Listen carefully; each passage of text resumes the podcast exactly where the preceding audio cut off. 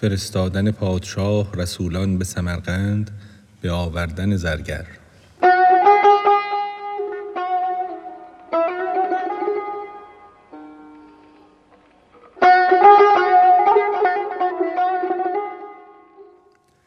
پس فرستاد آن طرف یک دو رسول حاذقان و کافیان بس عدول.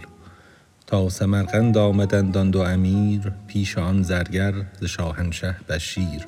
کای لطیف استاد کامل معرفت فاش اندر شهرها از تو صفت.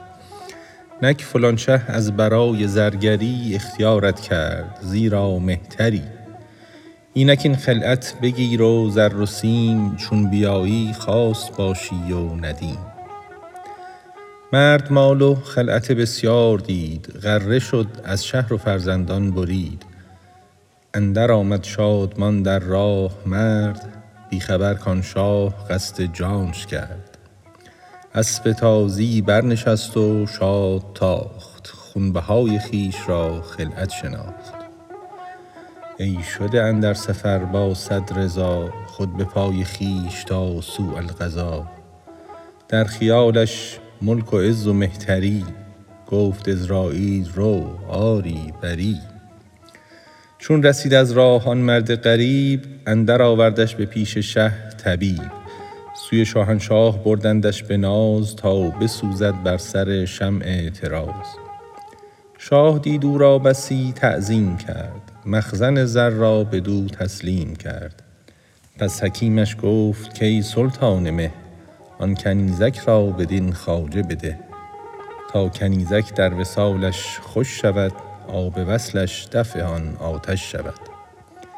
شه بدو بخشید آن مه روی را جفت کرد آن هر دو صحبت جوی را.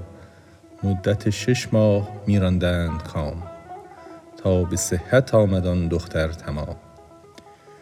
بعد از آن از بهر او شربت بساخت تا بخورد و پیش دختر می گداخت چون ز رنجوری جمال او نماند جان دختر در وبال او نماند. چون که زشت و ناخوش و رخ زرد شد اندک اندک در دل او سرد شد. عشق هایی کز پی رنگی بود عشق نبود عاقبت ننگی بود.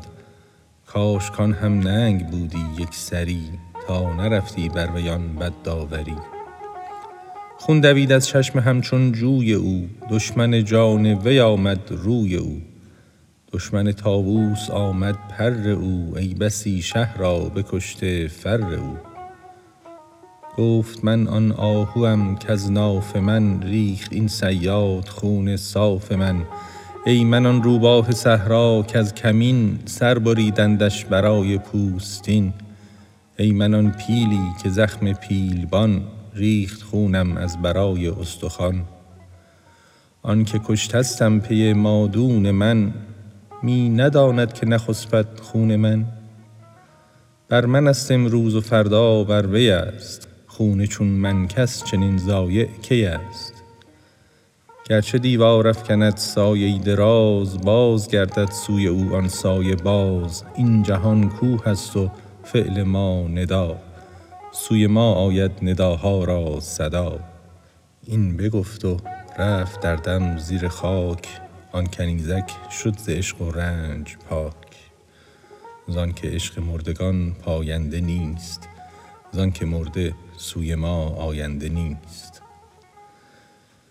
عشق زنده در روان و در بصر هر دمی باشد ز غنچه تازه تر. عشق آن زنده گزین کو باقی است کز شراب جان فزایت ساقی است. عشق آن بگزین که جمله انبیا یافتند از عشق او کار و کیا. تو مگو ما را بدان شه بار نیست با کریمان کارها دشوار نیست.